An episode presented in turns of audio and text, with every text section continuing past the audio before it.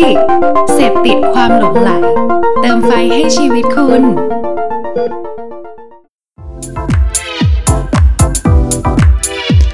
The Level Up Podcast สวัสดีครับทุกคนกลับมาพบกันอีกครั้งนะครับ กับรายการ The Level Podcast ครับ ก็อ่า EP นี้เนาะก็จะเป็น EP ที่ 3 นะครับ ซึ่งอาจจะเป็น EP สุดท้ายของอ่าซีรีส์ที่เราได้เข้าไปคุยกับทางพี่ไวไพรซ่านะครับผม ซึ่งวันนี้ผมก็ยังอยู่กับ 2 คนสมาชิกทั้งสองเช่นเคยครับ พี่ทศสวัสดีครับ สวัสดีครับ แล้วก็อีกคนหนึ่งนะครับ ก็คือน้องโคกน้องโคกสวัสดีครับ สวัสดีครับ เมื่อกี้กูไม่ได้เรียกเขาอย่างนี้นี่ อันนี้เอาเรคคอร์ดได้ป่ะโอเคต่อต่อต่อต่อยังไงต่อ โอเค โอเค ก็ อ่า EP นี้เนาะก็จะมามาพูดถึงเรื่องของเหมือนเป็น next step อืมของอ่าตัวธุรกิจของ p r i ซ่าเองรวมถึง ecosystem ต่างอืมๆอ่าคราวนี้ก่อนที่เราจะไปเรื่องของ ecosystem ของ p r i ซ่าเนี่ยมาดูกันก่อนว่า สินค้าของแบรนด์ต่างๆนะครับ ที่อยู่ในประเทศไทยเนี่ยอืมที่พี่ที่ครั้งที่แล้วเรามีการพูดถึงเรื่องของการที่เอ่อแบรนด์เนมมันมันมันมันมีการขาย สินค้ามากขึ้นเนาะมีการการันตีของแท้มากขึ้น คราวเนี้ยพวกของพวก luxury brand นะครับอืมอ่ามันมีโอกาสเน้นอยากถามความคิดเห็นของทั้งสองคนคืเลอยคือมันต้องคือมันต้องเล่าแบบนี้ว่าอืมเมื่อสองเทปที่ผ่านมาเนอือะมอืมเทปแรกเราเราคุยเรื่องของตัวตนของไพรซ่าอืมใช่ไหมครับเทปที่สองเราพูดถึงวงการของ Marketplace แล้วถูกก็ต้องอีคอมเมิร์ซในไทยใช่ใช่ไหมครับเทปเนี้ยเราก็เลยอยากจะคุยกันว่าแล้ว phase ต่อไปมันจะเป็นยังไงอืมทีมเราก็คิดคิดกันไปคุยคุยกันมา เราก็เกิดความเห็นเรื่องหนึ่งขึ้นมาว่า อืมอืมถ้าสมมุติว่าแบรนด์ luxury เนี่ยอืม Louis Vuitton เนาะ ครับ Balenciaga มาลงกับ มาลงกับอีคอมเมิร์ซเนี่ยอืมอืมเราเราจะได้เราจะได้เห็นว่าพวกเขามาอยู่ในช้อปปีบ้างเงี้ยอืมหรืออะไรเงี้ยจะเป็นยังไงนะครับ เราก็เลยลองเอาคำถามเนี้ยไปถามทางพี่ไวเหมือนอืกันมแต่ว่าก่อนที่จะไปฟังคำตอบพี่ไวเรามาคุยกันก่อนดีไหมทั้งสองคนคิดว่า ถ้าแบรนด์ลักชัวรี่หรือว่าไฮเอ็นแบรนด์ต่าง ๆ เหล่าเนี้ยอืมมาอยู่ใน Marketplace จะมาอยู่ในละในลักษณะแบบไหนอะอืมอืมอืมเช่น เช่นนะ เช่น จะมีการแบบ select สินค้าหรือเปล่าอืมหรือจะเป็นการเรื่องของการปรับสไตล์ราคาอืมหรือเปล่าอะไรเงี้ยอืมอะลองทั้งคู่ว่าไงครับ เอาโค้กก่อนก็ได้สำหรับผมในแง่ของ Luxury Brand เนี่ย พอดีมีเห็นมาบ้างแล้ว ว่าดาราหลายคนเนี่ยเขามีโชว์ของว่าแบรนด์ Luxury พวกเนี้ย ขายของออนไลน์ แล้วก็ให้อินฟลูเอนเซอร์หรือดาราต่างๆเนี่ยมาช่วยเป็นมาช่วยกันโปรโมทว่า เฮ้ยมีขายของออนไลน์แล้วนะอืมแล้วในคลิปที่ที่ผมเห็นคือเป็นเป็นแต้วเนาะอืมเขาผมจำแบรนด์ไม่ได้แล้วเขามาโปรโมทก็คือ หยิบของมาของอะดูดีมากเลย ถุงแพ็กเกจมาดีกล่องข้างในคือแบบสวยงามมาก มีการ์ดนู่นนี่นั่นอืมผมคิดว่า การที่แบรนด์การที่ Luxury Brand มาเล่นตลาดอีคอมเมิร์ซเนี่ยแบบมันเป็นโอกาสในการ เพิ่มช่องทางการขายของเขาหลังจากช่วงที่มันมีโควิดอืมคือโค้กกำลังจะบอกว่าโควิดเนี่ยเป็นตัวกระตุ้นที่ใช่ทำให้เขาตัดสินใจที่จะลงแบบนี้ใช่ไหมใช่ตอนคือจริงๆมันอาจจะเป็นแผน 5 ปี 10 ปีของเขาก็ได้ที่อาจจะมาเริ่มเล่นอืมออนไลน์ แต่ทีเนี้ยด้วยความที่มันผมว่าน่าจะพอโควิดเลยจริง ๆ ที่มันแบบพับแผนให้มันเร็วขึ้นมันเหมือนเป็นแคตตาไลน์เนาะครับอืมอืมอืมอะเก่งอะครับ ผมว่าขอบคุณครับอ่า ใจเย็นยานยานยานใจเย็นฮะผมว่าอ่าอนาคตอะณตอนนี้ผมยังเห็นน้อยนะ แต่อนาคตผมคิดว่าแบรนด์ไทยเอ้ยแบรนด์อ่า luxury brand มันจะเข้ามาตลาดเยอะขึ้น แต่ผมคิดว่ามันจะเข้ามาแบบเหมือนเป็นกิมมิกอะอืมอืมองว่าอาจจะเป็นประมาณว่า คนอยู่ตรงไหน เราก็อยู่ตรงอยู่ตรงนั้น อาจจะแบบอืมของชิ้นเล็กอย่างเงี้ย พวกกระเป๋าแบบราคาแบบไม่ใช่แบบ เหมือนแบบฟูลเต็มที่ขนาดนั้นถ้าเกิดฟูลเต็มที่เต็มที่ไปซื้อที่ร้านดีกว่าเนาะอืมอาจจะเป็นกระเป๋าแบบกระเป๋ากระเป๋าสตางค์อะไรเงี้ยอืมเออที่มันแบบยังพอซื้อได้ แต่มัน แต่อนาคตอะผมคิดว่ามันจะเข้ามาเยอะขึ้นเรื่อยๆเหมือนเขาแค่เทสตลาดดูก่อนครับ อืมอืมอืมพี่โทษละครับ ผมคิดว่ายังไงเนี่ย เราให้คำตอบที่ไม่ดีเท่ากับพี่ไว้คุณโกงนี่นะไม่เพราะว่าเพราะว่ามันมีหลายเรื่องไงอ๋อมันมีหลายเรื่อง อ๋ออยากให้เราทุกคนที่ฟังอยู่นะครับ ลองคิดดูอืมไปพร้อม ๆ กันเนอะว่าอืมแต่ละคนจะมีเหตุผลว่ายังไง หรือคิดว่ามันน่าจะเป็นในลักษณะไหน เดี๋ยวเราลองไปฟังพี่ไวยกันก่อน ว่าเขามีความเห็นต่อเรื่องนี้ยังไง และเดี๋ยวผมจะลองพูดของผมเองบ้าง ว่าผมคิดยังไงนะครับอะลองไปฟังกันดูอะไรที่มันขายได้บนโลกบนโลกหน้าร้านอย่างนี้มันก็ขายบนออนไลน์ได้หมดอะนะเออก็อะไรที่คิดว่าขายบนออฟไลน์ได้ออนไลน์มันก็ขายได้หมดอะคุณต้องไปดูตลาดจีนเลยอะ เออตลาดจีนนี่คือมาทุกแบรนด์เลยอะเอออะไรบ้างอะเออ Burberry หรือ Vuitton อะไรมาหมดเลยครับ เออเขาตั้งเขาเขาเขาเขาก็วางให้มันเป็นมี service level ที่ดีกว่า เช่นเวลาส่ง packaging มา packaging มันจะดูหรูหรูหรากว่า เวลา unbox มามันจะมีโบผูกเวลาจะโอ้โหจะแกะเออมันจะมีคนมาถือมาส่งดีๆเออ ไม่ใช่ส่งมาแบบโยนเอาโยนเอาแบบนั้นนะเออมันก็ทำ service level มันสูงขึ้นขายกระจายเลย รวมทั้งอย่างเช่นช่วงเนี่ยประเทศจีนนะช่วงโควิดแบบนี้เนี่ยช่วงที่เขาเอ่อปิดสาขาอะพวกเอ่อ Louis Vuitton อะไรเงี้ยสาขาปิด วิธีการของเขาก็คือให้อินฟลูเอนเซอร์ KOL มาไลฟ์อืมเออไลฟ์เลยมันเล่า เออทำ story สร้างคอนเทนต์ให้มันน่าสนใจ เออครับ ขายกระจายสิ่งนี้จะเห็นที่ไทยมากขึ้นที่ไทยคิดว่าน่าจะมีมากขึ้นนะ แต่คืออืมเออก็น่าสนใจนะอืม เหมือนกับที่ไทยมันไม่ได้เป็นแบบนั้นนะอืมอืม ไม่ไม่เท่ากับที่จีนนะที่จีนเหมือนจะเป็นแบบเยอะกว่านะเพราะอะไร ซึ่งผมไม่มีคำตอบในตัวนะ แต่ถ้าให้ผมคิดนะอืมของแบรนด์เนมพวกนี้ อืม อืม หรือเป็นเพราะที่ไทยส่วนใหญ่ตามห้างที่เป็นแบบช็อปใหญ่ๆส่วนใหญ่จะขายนักท่องเที่ยวหรือเปล่านะอืม อืม อืม แต่ถ้าคนไทยกันเองอะผมไม่แน่ใจว่า อืม แบรนด์เนมใหญ่ ๆ เหล่านั้นน่ะ ส่วนใหญ่ผมเชื่อว่าส่วนใหญ่เป็นนักท่องเที่ยวที่เป็นลูกค้าครับผมเชื่อว่าอย่างนั้นนะง่าพี่ไวให้ความเห็นไว้น่าสนใจมากครับนะครับ ที่จีนมีเยอะอืมและน่าจะเยอะกว่านี้อืมแต่ที่ไทยน่าจะค่อยๆมาอืมแต่ที่น่าสนใจคืออืมคนลูกค้า กลับเป็นชาวต่างชาติอืมเสียมากกว่าอืมใช่ ก็แปลกเหมือนกันนะ ในในความคิดของเราคืออะแปลกหนึ่ง แปลกหนึ่งนะทำไมสินค้า Marketplace ในไทยอืมชาวต่างชาติถึงจะเลือกมาซื้ออืมที่นี่อืมครับ อันนี้แปลกหนึ่งแล้วนะ หมายถึงว่าต้องมาใช้แอปพลิเคชัน หรือว่าใช้ตลาดเป็นของไทยในการซื้อนะแปลกที่สองก็คือ แล้วทำไมคนไทยถึงไม่ซื้อ Luxury แบรนด์ในประเทศกันเองวะ อืมอืม อืม ทั้งสองคนมีความเห็นว่าไง เอาเก่งก่อนก็ได้ ผมว่ามันคือเรื่องของภาษีด้วยส่วนหนึ่งอืมอืมใช่ อืม ที่ทำให้คนไทยอาจจะ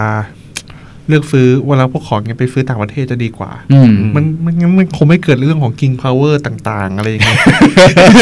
อันนี้ต้องบอกว่าดิวตี้ฟรีกันนะอ่าดิวตี้ฟครัรีบผมเพราะเรารู้ว่ามันถูกกว่า อืม อืม ในมุมพี่พี่ทศนะครับให้เอาโค้กก่อนโค้กก่อนให้โค้กก่อนสำหรับผมมันเป็นเรื่องของผมว่ามันเป็นเรื่องของ experience อืมในการซื้อมากกว่า ดูดีจังเลยอะเออไม่มีเงินครับอยากได้ของถูกไปซื้อของต่างประเทศ แต่คือมันได้เที่ยวด้วย ได้อวดอ๋อได้ถ่ายรูปโชว์ด้วยโอเค มันมันเหมือนเป็นอุปมาอุปไมยเหมือนกันเนอะหมายถึงว่าเป็นไม่ใช่สิ ต้องพูดว่ามันเป็นมายาคติในรูปแบบหนึ่งว่าอืมฉันไปต่างประเทศแล้ว ฉันก็ต้องซื้อซะหน่อยรุ่นใหม่กว่าใช่อะไรเงี้ยโอนิสกะมันจะมีอ่ามันจะใช่มีพลังแปลกๆที่ทำให้เราเรารู้สึกว่านิปปงเราสามารถเราเราสามารถใช้เงินได้เยอะขึ้นกว่าปกติอืมเออเว้ยอุปทานแหละว่าง่ายๆเออโอนี้โอนี้ที่โอนี้ที่สาขาโตเกียวโอซาก้าฮะมีรุ่นนี้รุ่นนี้เท่านั้นโอ้คือต้องพี่ไปกดเบิกมีลิ้นชักลับ ปึ๊บออกมารุ่นนี้มีเฉพาะที่นี่เลยนะครับพี่เออพูดคนญี่ปุ่นพูดไทยได้ด้วยใช่เออเหมือนคนไทยด้วยอะไรอย่างแต่เงี้ยมาถึงนั่นแล้วมันก็ต้องซื้ออะครับใช่ใช่ไม่งั้นใช่เสียเที่ยวอืมใช่ใช่อืมก็ถือว่าเป็นน่าสนใจนะครับ อันนี้ก็อยากจะลองถามไปยังผู้ฟังด้วยเหมือนกันนะครับ ว่าจริง ๆ แล้วเนี่ย มีความเห็นว่ายังไง และคุณซื้อสินค้าลักชัวรี่ที่ไทยหรือว่าต่างประเทศมากกว่ากันอืมและถ้าสมมุติว่ามี สินค้า Luxury อยู่ใน Marketplace มากขึ้น คุณจะซื้อมันไหม หรือคุณจะเลือกที่จะไปหยิบจับหน้าร้านอยู่ดีอืมนะครับ หลังจากที่เรารู้กันไปแล้วนะครับ ว่า Marketplace เนี่ยมีอะไรเกิดขึ้นบ้าง ไม่ว่าจะเป็นสินค้าที่มาจากต่างชาติ อย่างเช่นสินค้าจีนเนี่ยที่เราอืมเปรียบเทียบกันไปในตอนที่แล้วว่า มันเปรียบได้กับห้างแพลตินัมอะครับผม กี่ที่นะพี่พี่เก่ง หลายอยู่นะ ตอนแรกเขาบอกว่าเหมือน มีอยู่ประมาณแบบแปดสิบที่อืมปีที่แล้วมันมีแปดสิบที่อยู่แล้วอยู่ดีๆปีเนี้ยมันเพิ่มขึ้นมาอีกร้อยที่อืมเป็นร้อยแปดสิบที่ แต่เปอร์เซนเทจก็คือแปดสิบยี่สิบแปดสิบคือเป็นสินค้าจากต่างประเทศยี่สิบคือเป็นสินค้าที่คนไทยขายอืมมันเยอะมากเลยเนาะคำว่าคนไทยขายก็ไม่ได้แปลว่าเป็นของคนไทยนะอ่าใช่ไม่รู้แท้จริงหรือเปล่าบางทีผมเคยได้ยินมาเขาบอกว่านะ คนจีน คนจีนฝากคนไทยขายอีกทีหนึ่งใช่เพราะมันมีมันมีนะ ที่ถือว่าคนสินค้าจากไทยมันคนไทยมันซื้อมากกอืว่ามเออออืมอืมนั่นแหละครับ หลังจากที่เรารู้แล้วเนี่ยว่าสินค้ามันมีหลากหลายมาก แล้วเราก็ยังรู้อีกว่า ถ้าคนที่จะไปขายใน Marketplace ควรเริ่มต้นยังไงอืมในหลัก 5C ของพี่ไวยที่ได้พูดไปในตอนที่แล้วเนี่ยอืมเรามาตั้งข้อสังเกตกันดีกว่าว่า ในอนาคตอะ Marketplace จะมีทิศทางไปในทางไหนบ้าง จริง ๆ อยากรู้ก่อนว่าความคิดเห็นของพี่เก่งกับพี่ทศอะ คิดว่าไง อนาคตของ Marketplace ในไทย พี่ว่าเอาจริง ๆ นะ แม่งก็คิดตอนเนี้ยของจริงอะ่ะ น่าจะเป็นไปแล้วด้วยซ้ำนะอืมหมายถึงว่ามันเป็นยังหไงมายหมายหมายถึงว่า เนื่องจากโลกมันเร็วขึ้นนะเนาะมันก็น่าจะแบบ เรียกว่าไม่รู้จบอะเราต้องเล่าให้ฟังก่อนว่า เราทำสื่อนะครับทำมีเดียรายได้ของมีเดียทุกวันนี้เนี่ย สัดส่วนเนี่ย เริ่มมาจากทาง Marketplace เยอะขึ้นเรื่อยๆนะอืมยกง่ายๆเลย ยกตัวอย่างง่ายๆเลยนะครับ ผลประกอบการไตรมาสที่ผ่านมา เขามีการวัดผลเนาะว่าสื่อแต่ละเจ้ากำไรขาดทุนเท่าไหร่ครับ Workpoint เนี่ย จับมือกับ RS ที่มาขายของเนี่ย และใช้เวลาในช่วงของพรามไทม์ของตัวเองมาขายของเนี่ย จากไออะไร RS Shop RS Mall อะไรสักอย่างหนึ่งเนี่ยอืมขอขออภัยนะครับ ถ้าผมออกออกชื่อผิดนะครับ จะบอกว่า รายได้เนี่ย เป็นหลักร้อยล้านเลยนะ โคตรเยอะเลยนะครับ อะ อีกรายหนึ่งอย่างเนชั่นอย่างเงี้ย ช่องเนชั่นเนี่ย ดูไม่ดูไม่รู้นะอืมแต่ขายกระจายครับกำลังจะพูดว่าสินค้าพวกเนี้ยมันเริ่มมีผลมากขึ้นเรื่อยๆ กับสื่อ และเราคิดว่ามันจะไปมีผลมากขึ้นเรื่อยๆ กับที่อื่นๆบริการใดก็ตามจำเป็นที่จะต้องมี Marketplace เนี่ย เข้าไปมีเอี่ยวมีส่วนร่วมเยอะขึ้น อืม เราว่าเรื่องของการดีไซน์ เราว่าเรื่องของการออกแบบของมันเนี่ย เพื่อที่ทำให้อีกเจ้าหนึ่งเนี่ย เหนือกว่าอีกเจ้าหนึ่งเนี่ย จะกลายไปเป็นเทรนด์ใหม่อืมความหมายคืออะไรครับ ความหมายคือว่าเรื่อง layer ต่างๆ ของหน้าเว็บไซต์ UI UX เนาะจะมีการปรับฟอนต์ที่ต้องใช้อาจจะมีการแบบแย่งความดึงดูดระหว่างกัน ในขณะเดียวกันก็จะมีความเป็น personalize มากขึ้นอืม นะครับ เช่นเอ่อเขารู้แล้วว่าคนที่ซื้อของแบบเนี้ยไม่รู้นะ อันนี้เก่งลองคิดดูนะว่ามันเป็นไปได้ไหมแบบ คนซื้อของแบบเนี้ย ส่วนใหญ่เป็นผู้สูงอายุ หน้าเว็บอันเนี้ยอาจจะแบบ custom มาให้สำหรับเขาโดยเฉพาะเลยแล้วอืมในเว็บไซต์เอออืมแบบฟอนต์อาจจะเป็นใหญ่ ๆ เลย Angsana New เลยฟอนต์เป็น Angsana New เลยเอาแบบอ่านง่ายเลยใช่ แต่ถ้าสมมุติว่าคนนี้มาซื้อของใน marketplace ส่วนใหญ่เป็นซื้อแบบเครื่องสำอางอะไรเงี้ยครับเป็นผู้หญิง ฟอนต์อาจจะไม่ได้เยอะมาก เน้นโชว์ภาพอืมในการนำเสนอว่าแบบเนอะผิวมันเป็นยังไงอะไรเงี้ยซึ่งครับกูก็ไม่ค่อยรู้เรื่องหรอกว่ามันมัไม่นใช่ทำได้ทำได้เออเราเราคิดว่ามันน่าจะเป็นแบบนั้นมากขึ้นแล้วเมื่อไหร่ก็ตามที่แบรนด์ใดแบรนด์หนึ่งของ Marketplace เนี่ย ไปถึงจุดที่สามารถ personalize ให้กับคนได้ชนิดร้อยเปอร์เซ็นต์อะอืมเรียกได้ว่าระเบิดเถิดเทิงเลยนะใช่เออเราซึ่งจริงๆเราคิดอย่างนั้น ซึ่งจริง ๆ ตอนนี้มันก็มี personalize ในระดับหนึ่งแล้วนะ พี่เก่งพอมีข้อมูลเรื่องนี้ไหม คืออันนี้เป็นเคสละกันของที่ Alchemist เล่ามาเนาะเรื่องเกี่ยวกับอืม personalize คือที่แน่ๆคือมันเอาตกลงคุณทำ Alchemist เหรอ ใช่ Alchemist อืมเป็นเป็น data consultant อืมครับโอเค เดี๋ยว โอเค ผมว่าสิ่งสิ่งหนึ่งที่มันเกิดแล้วตอนนี้คือ อ่า หน้าเว็บไซต์มันอาจจะเหมือนเดิมเนาะแต่สินค้า มันถูก personalize แล้วเรียบร้อยอืมหมายความว่ายังไง หมายความว่าสินค้าแนะนำที่ Lazada แนะนำอะของพี่ทศหรือของของพี่ทศกับของแม่พี่ทศเงี้ย อาจจะไม่เหมือนกัน อืมอืมอืมมันอาจจะเป็นอาจจะเป็นแอดที่เห็นอืมต่าง ๆ อะไรเงี้ยอืมมันจะรีเดทกันครับ คือยิ่งถ้าคือยิ่งคือยิ่งถ้ามีไลฟ์สไตล์แล้วก็มีพฤติกรรมที่ไม่เหมือนกันเลยอะอืมจะชัดมาก ๆ ว่าจะอืมไม่เหมือนกันอีกอืแล้วมแต่ว่าอันเนี้ยที่เก่งพูดเนี่ยมันคือการ เเป็น personalize ของอืมตัว suggest สินค้าใช่ปะครับอืมอืมอืมสิ่งที่เรากำลังพูดหมายถึงว่ามันจะเป็น personalize ของการนำเสนอสิ่งต่างๆด้วยอืมในรูปแบบของราคาลดราคาแบบนี้คูปองอืมแบบนี้จะต้องเหมาะกับคนแบบนี้นะเอ่อฟอนต์สีที่ใช้หรือภาพที่เลือกขึ้นมานำเสนอในการโปรโมทก่อนอะไรเงี้ยมันจะมีผลตอนเยอะขึ้นตอนเนี้ยก็ ในมุมของผมอะเขาเรียกว่า dynamic creative อืมอืมเอ่อชื่อเท่มาก ใช่ใช่อืมเอ่อตอนเนี้ยมันมีมันมีบ้างแล้วแต่ในต่างประเทศอะมีค่อนข้างแพร่หลายแล้ว แต่ในไทยยังน้อยอยู่อืมใช่ใช่เพราะว่าในไทยอะเรื่องของการให้ข้อมูลยังค่อนข้างน้อยกันอยู่ด้วยอะไรเงี้ย อืมอืมใช่ แต่แต่ต่างประเทศคือผมเห็นเคสหลายเคสอะอืมว่าครับว่าว่ามีเกิดขึ้นอืมอืมอืมเราเราเราต้องพูดอีกอย่างหนึ่งนะครับอันอันนี้แบบเผื่อว่าคนที่ฟังแล้วเริ่มรู้สึกแล้วว่าแบบโหมันว้าวจังเลยอยากให้มันเกิดขึ้นอ๋อจังเลยเนี่ย มันก็จะมีปัญหานิดหน่อย ในในมิติว่าคนไทยเนี่ยอ่าพี่ไว้ได้พูดเอาไว้ในในในอีพีก่อนๆนะครับอืมที่เขาพูดว่าคนไทยเนี่ยยังมีความติดกับเรื่องของการพูดคุยกับคนกับมนุษย์อยู่อืมอืมยังไม่ได้เชี่ยวชาญการใช้ เครื่องมือมากนักครับความหมายหมายถึงอะไรครับ ความหมายคือว่าเมื่อคุณ personalize มาก ๆ เนี่ยอืมบางทีเขาไม่ได้รู้สึกคอมฟอร์ตขนาดนั้นอืมอืมคุณปรับเช่นแบบสมมุตินะเขาซื้อไม่เป็นอืมแม่ซื้อไม่เป็นแม่โทรหาผม ผมก็บอกว่าแม่ก็กดปุ่มนี้ปุ่มนี้สิ แล้วดัน personalize มาให้แม่ผมใช้เงี้ยอืมแล้วแม่ผมกดไม่เป็นแล้วผมบอกหน้าจอของผมแล้วมันไม่เหมือนกันนะอืมอืมบางทีมันก็เป็นการ รู้เยอะเกินไปอืมอืมเหมือนกันอืมโดยที่ความรู้ดั้งเดิมของคนที่ใช้บริการเนี่ยยังไม่ถึงอืมมันจะต่างจากเคสของต่างชาตินะครับเพราะว่าอืมอันนั้นเขาอาจจะ ผมว่าส่วนใช้จนชินเนอะส่วนส่วนหนึ่งก็คือเรื่องของไอ้ penetration ของการใช้ด้วยแหละครับ ใช่ใช่อย่างที่สองคือผมว่าการ tester ครับ UX tester เนี่ยสำคัญ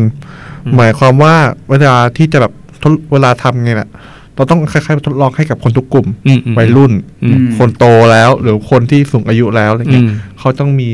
การรับรู้ยังไงทำยังไงเขาถึงจะอืม action ในสิ่งที่เราต้องการได้ ซึ่งเรื่องที่เราพูดมาทั้งหมดเนี่ยอืมในฝั่งของผู้ขายอะอืมเขาเริ่มทำกันได้หรือยังครับเราว่ามันเป็นเรื่องของแพลตฟอร์มปะใช่เป็นเรื่องของแพลตฟอร์มมากกว่าเออเราเราเราคิดว่าน่าจะเป็นเรื่องของ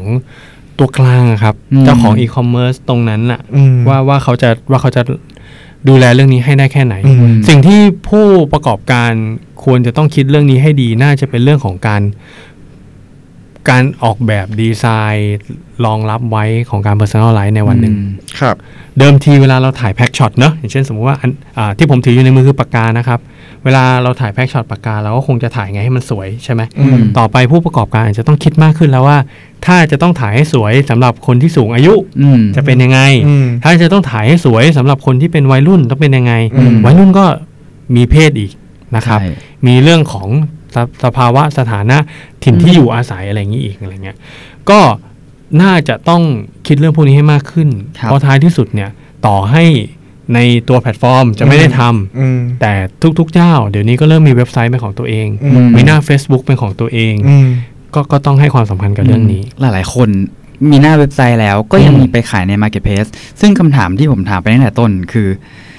ในอีคอมเมิร์ซหรือว่าใน Marketplace เนี่ย อนาคตมันมีทิศทางในการเติบโตยังไงอืมซึ่งในคำถามเนี่ยผมมีได้ถามพี่ไวไปแล้ว ในฐานะครับผมที่พี่ไวอยู่ในวงการอีคอมเมิร์ซมาตั้งแต่ต้น แล้วอืมอืมจนถึงปัจจุบันเนี่ยพี่ไวก็ยังดูข้อมูลต่างๆ ที่ได้รับมาจากอีคอมเมิร์ซอยู่อืมเราลองไปฟังกันไหมครับว่า มันมีทิศทางไปในทางไหนบ้าง ซึ่งในความเป็นจริงเนี่ยคำตอบของพี่ไวเนี่ยความอีกเรื่องหนึ่งที่น่าสนใจก็คือว่าเขาก็มีสิ่งที่เขาไม่ได้อยากให้มันเกิดขึ้นด้วยเหมือนกันเนาะใช่อืมเออซึ่งอันเนี้ยเราลองไปฟังกันดีกว่าว่า อะไรที่คิดว่าจะต้องได้เห็นอืมแล้วก็อะไรที่เขาอยากให้มีแล้วก็ไม่อยากให้มีนะครับ ครับ อยากให้โตไปในทางที่ว่าไม่มี monopoly ไม่ได้เป็น monopoly monopoly หมายถึงอะไรหมายถึงว่าแบบมีผู้เล่นรายเดียวที่แบบกินตลาดแบบห้าสิบเปอร์เซ็นต์ up อะ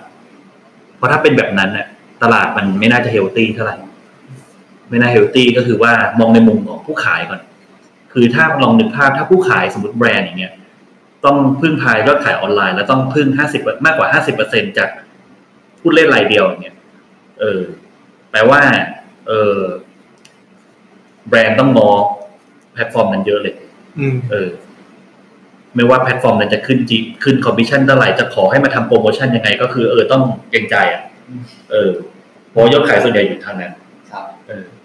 ซึ่งไม่ดี level up ในมุมมองผมผมว่ามันจะเป็น มันจะสะดวกสบายขึ้น มันจะ seamless ขึ้น seamless ขึ้นคืออะไรคือ คนใช้แพลตฟอร์มไหนก็ซื้อจบพบจบง่ายๆในแพลตฟอร์มนั้นน่ะ มันไม่ต้องกระโดดไปกระโดดมา เช่นคนกำลังถ่าย Facebook อยู่อยากซื้อก็กดไม่กี่ปุ่มปุ๊บปุ๊บซื้อเลยอืมจบแป๊บแป๊บแป๊บแป๊บจบเออปัจจุบันมันยังแบบอ๋อกดไป Marketplace กดเสร็จปุ๊บมันมีเด้งไปที่เว็บไซต์ไปโหลดบ้างละต้องไปสมัครสมาชิกบ้างละเออมันยุ่งมากอืมเออเลยเป็นเหตุผลที่มาซักเบิร์กออก Facebook Shop เนี่ยอืมเออคือมันต้องกดกดกดปุ๊บจบจ่ายตังค์จบแบบ คือถ้าจะรู้สึกว่าอยากจะวู่วามแล้วอะมันต้องแบบวู่วามเลยอะเออ แล้วก็เออ จบเลยง่ายๆอีคอมเมิร์ซมันต้องเป็นอารมณ์นั้นนะมันเลยเป็นเหตุผลที่ว่าทำไม Amazon เขาทำ Amazon Alexa พูดพูดพูดพูดเสร็จปุ๊บสั่งคือมันต้องแบบง่ายๆอะไรเงี้ยอืมเออ เลยทำไม Amazon เขาต้องต้องต้องทำแบบปุ่ม one click one click pay เออกดเสร็จปุ๊บซื้อแล้วอะคือซื้อแบบเฮ้ยตัดแล้วเหรออะไรอย่างเงี้ยคือ Amazon อะมันมีปุ่ม one click pay อะคือแบบโอ้โห โคนน่ากลัวใช่ไหมคือแบบปุ๊บปุ๊บซื้อเลยใช่กดเสร็จปุ๊บเคยไหม one click pay อะยังไม่เคยเห็นครับเออ Amazon อะก็คือมันคือเราผูกทุกอย่างไว้หมดแล้วงานบัตรเครดิตไงครับกดเสร็จปุ๊บจบแล้วนะครับ เออ คือแบบโอ้โหก็น่ากลัวเมื่อวานไม่ได้ครับผมเอออนาคตอีคอมเมิร์ซน่าจะเป็นแบบอะไรที่มันง่ายๆอะ Amazon มันมีฟีเจอร์แบบส่งของมาก่อน เรายังไม่ได้ซื้อเลยนะมันส่งมาก่อนละมันเดาว่าเราน่าจะเอา ถ้าไม่เอาก็คืนเออ เออ มันก็ เออ อารมณ์ครับโอ้โหอารมณ์นั้นแล้วโอเค ก็เมื่อกี้เราก็ได้ฟังเนาะที่พี่ไวพูดถึงเกี่ยวกับอืมเออสิ่งที่ไม่อยากให้เกิดขึ้นใช่โดยเฉพาะคำว่าโมโนโพลีเนี่ย เราไม่เคยคิดเลยเนอะว่าวันหนึ่งมันจะเกิดขึ้นจริง ๆ กับวงการนี้ แต่ผมคิดว่ามันมันวงการเนี้ย มันเกิดขึ้นแล้ว มันเกิดขึ้นกับอ๋อแกร็บอืมแกร็บโอเบอร์ไงอ่าใช่ ใครใครแข็งแกร่งน้อยไปใครแข็งแกร่งน้อยกว่าก็แพ้ไปอืมใช่เหมือนความรักอะนะเรื่องความรักเดี๋ยวนี่เป็นรายการความรักคนไหนวะเนี่ยก็มาโอเคเป็นการยกเคสซาดีที่เยี่ยมงงงงเลยคนฟังงงแต่ตอนเนี้ยผมว่าคนฟังต้องเลยอัพไปกันต่อแล้ว เมื่อกี้เราคุยถึงเรื่องของ Marketplace ใช่ไหมอืมครับคราวเนี้ยวกกลับมาที่ตัวของเราบ้างอืมคนซื้อของเรา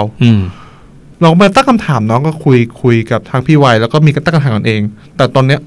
คำถามเนี้ยจะจะถามทั้งสองคนมากกว่าว่า เรื่องของเอ่อเมื่อกี้เลเวลอัพของคนขายแล้วคนซื้อล่ะ มันจะเลเวลอัพยังไงได้บ้าง ผมอยากถามพี่ทศก่อน อืมพี่ทศคิดว่าไงครับ เราต้องบอกก่อนเลยว่าเมื่อกี้ที่พี่ไวตอบเนี่ย มีประเด็นหลายอย่าง อืมประเด็นหนึ่งที่สำคัญที่สุดคือ มันจะง่ายขึ้นเรื่อยอืมๆ คำว่าง่ายในที่เนี้ยคือหมายถึงว่า เราจะซื้อของกันง่ายอืมแล้วเราจะยังถูกเร่งให้ซื้อตลอดเวลาด้วย อืมครับมันตามเราไปทุกที่อะเรียกได้ว่าถ้าสมมุติว่าเราอาบน้ำแล้วเราเปิดเพลงฟังบางทีมันอาจจะเด้งขึ้นมาในอ่าในในใช่อันนั้นได้เลยด้วยซ้ำอะไรเงี้ยดังนั้นเราก็ต้องมาถามว่าแล้วเราควรจะรับมือกับมันยังไงอะเพราะของพวกนี้มันไม่ได้มีแต่ประโยชน์อยู่แล้วจริงปะอืม อืมอยู่ดีก็มาเรียกให้เราต้องใช้เงินตลอดเวลามันก็แปลกๆอยู่นะ ใช่ ถ้าเราจะมองว่าสิ่งนี้คือสิ่งที่ดีร้อยเปอร์เซ็นต์นะเนาะอืม เราคิดว่า อืม เราต้องกลับไปเช็คของในบ้านวะมีอะไรขาดหรือเปล่าว่าเรามีว่าเราจำเป็นไหมอะไรอย่างเงี้ยอืมอืม แต่ในขณะเดียวกันสิ่งหนึ่งที่เราคิดว่าดีที่สุดคือการวางแผนนะครับ อืมเพราะว่าของที่เราซื้อมันมีของอยู่สองประเภทอะ อืมก็คือของที่เราซื้อแล้วไม่ต้องซื้ออีกครับ กับของที่เราซื้อแล้ว เราต้องซื้ออีก อืมอืมเช่นปากกาตัวด้ามเนี่ยไม่ต้องซื้ออีกก็ได้ ถ้าคุณไม่ทำหาย อืมแต่ไส้เนี่ยคุณต้องซื้ออืใช่ไหมครับอืมดังนั้นแปลว่าคุณอาจจะต้องมีการวางแผนอืมที่ดีกับมัน ในเมื่อมันง่ายขึ้น มันมีตัวเลือกมากขึ้นครับอืมราคามันก็จะเริ่มถูกลงเรื่อยอืมๆแล้วมันก็เริ่มจะมีรูปแบบการจัดส่งใช่ไหมใช่ตอนก่อนหน้านี้เราไม่คุยเรื่องของการจัดส่งใช่ไหมครับใช่ครับ มัน มันจะมันจะเอื้อเรามากขึ้นดังนั้นอะอืมถ้าเรารู้อยู่แล้วว่ามันมีของที่เราต้องซื้อเป็นประจำเช่น ทิชชู่ถุงเท้าอะไรเงี้ยที่เรายาสระผมใช่ครับแบบนั้นอะไรเงี้ยมันอยู่ที่การวางแผนเลยนะครับ ใช่อืมแล้วข้อดีอาจจะเป็นข้อดีเนาะก็คืออมแปลว่าเรามีช้อยส์มากขึ้นอืมแล้วก็อาจจะลองอะไรที่ว่ามันเหมาะกับเราจริงอืมๆได้ในที่ครับสุด แต่สิ่งที่ดีที่สุดก็คือการยับยั้งชั่งใจ ใช่เออซึ่งเราคิดว่าข้อนี้ทุกคนก็คงจะพูดเหมือนกัน แต่ว่าจะมุมไหนก็ก็ก็ลองเลือกดูนะ แต่ว่าในความรู้สึกของเราคือว่า เราอาจจะต้องกลับมาเช็คของกันเองอะอืมว่าที่ซื้อมาเนี่ย มีอะไรบ้างที่เราพึงพอใจมันอย่างร้อยเปอร์เซ็นต์ครับ แล้วของที่เรามีอยู่เนี่ยในตัวเราตอนเนี้ยอืมมีของชิ้นไหนบ้างที่เราใช้มันนานเกินกว่าปีหนึ่งอืมอืมอืมถ้าว่ามันไม่ได้มีอะไรขนาดนั้นเนี่ย เราว่า หยุดพักหรือว่าเอามัน หรือว่าเราลงสู่สนามเป็นเป็นเซลเลอร์ขายกับเขาบ้างก็อาจจะดีครับนะครับอันอันนี้คือสำหรับตัวพี่คิดอย่างคนี้รับอืมโอเค เหมือนแบบเขียนสักคำว่าสติกลางหน้าผากมีสติอยู่ตลอดเวลาอย่าอืมไถฟีดแล้วเจอของแล้วซื้อออืมแต่แต่ทันทีที่คิดอย่างนี้ใช่ไหมแล้วเขียนแคปชั่นอย่างนี้ไปใน Facebook ใช่ไหมมันก็จะมีเสื้อดราม่าที่เขียนว่าสติมาขายเราอ่าอ่าโอเค คือแบบนึกว่ามันมีดราม่าโอเคไม่ไม่ไม่คือแบบไม่ถ้าเราจะซื้อของ มันก็ควรอยู่ในในความคิดของเราในในการวางแผนอย่างที่พี่โชดบอก ไม่ใช่แบบว่าใช้อารมณ์ซื้อคือ โอเค ปกติคนส่วนใหญ่ใช้อารมณ์ในการซื้อสินค้าอยู่แล้วซึ่งคุณด้วยไหมยเออเออเออใช่ครับ คือแต่มันแต่เป็นแต่คุณเก่งเขาจะใช้อีกอารมณ์เนะเวลาเขาซื้ออะอืมมันก็มีชงอะไรมา มันมันมีมันมีหลากหลายครับ อารมณ์เนี่ยอ่าอืม คืออย่างเวลาเขาเปลี่ยวเขาจะซื้อบ่อย เดี๋ยวเดี๋ยวไม่ใช่คนละมันมีมันแบบ ถ้าเราถ้าเรารู้สึกว่าของชิ้นเนี้ย เราต้องการอืมเราต้องการจริงอืมๆมันก็มีมันจะมีหลายคนแกพูดนะครับ ว่า ค่อยกลับมาดูอีกรอบว่าอยากได้ไหมในวันนั้นอ่ามันเหมือนเป็นการวางแผนด้วยถ้าวางแผนเอาไม่อยู่อืมก็ต้องมาใช้เวลาเข้าช่วยแล้วว่าอื มมันยังยังเป็นอยู่จริง ๆ ใช่ไหมอือืมอืมอืมเฮ้ยแต่ว่าเมื่อกี้เมื่อกี้คำว่าเดี๋ยวค่อยกลับมาดูอีกครั้งเนี่ยอืมอันเนี้ยอาจจะเราอาจจะไม่ได้คิดมากนักอืมบนโลกออนไลน์ไงอืมนึกออกปะเพราะว่ามัน มันไปมันตามเราไปทุกที่อะใช่ คุณจะได้ดู second chance ตลอดเวลา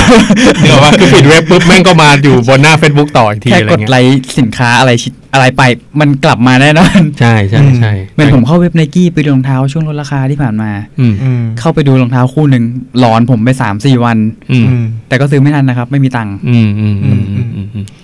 ของผมในความคิดเห็นของผมนะครับ ยังไม่ถามเลยอะผมจะตอบ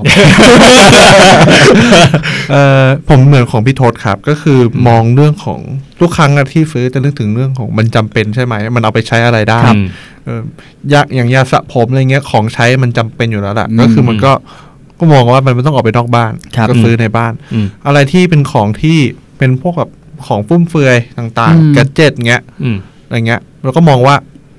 ถ้าเกิดมันอยากได้อะอยากได้มากๆนะ ก็คิดอีกนิดนึงสักอาทิตย์หนึ่งถ้าเกิดยังอยากได้อยู่มันคือจำเป็นแล้วแหละอืมเพราะว่าถ้าเกิดมันไม่จำเป็นมันก็จะยังหลอนเราอยู่เนี่ยอืมแสดงว่าคือคุณอยากได้อืมเหมือนเหมือน